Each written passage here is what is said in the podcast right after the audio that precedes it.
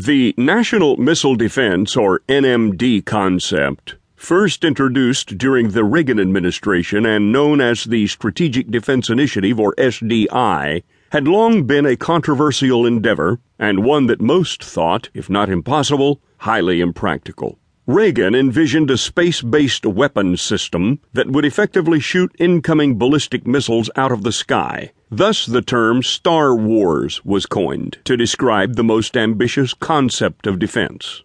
Although most of the military and his cabinet readily admitted this concept was far fetched and probably not achievable, at the insistence of the president, the government proceeded with the project, spending billions of dollars on research and development. At the end of his presidency, although some technological gains had been made, the U.S. was no closer to developing a usable system than they had been when Reagan took office.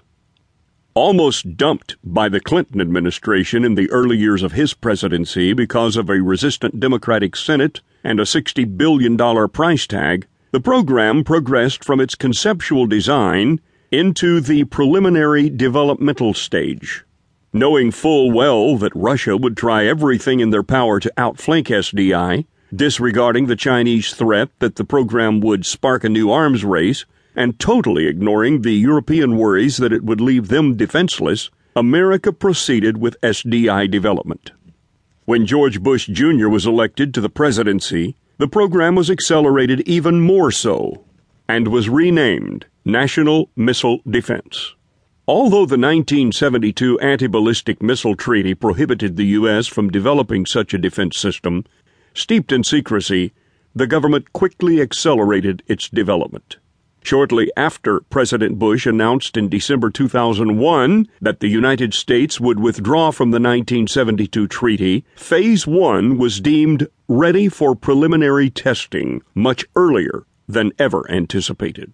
Although President Reagan wanted a space based defense system, it was now a foregone conclusion that the only viable system that could work would be one that consisted of a network of land, ship, and space based radars.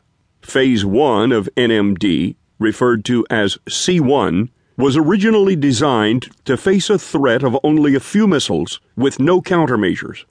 But because the project was proceeding so smoothly, it was decided to expand C1 to include some simple countermeasures and increase the interceptors to engage as many as a hundred incoming missiles. Testing began in Alaska.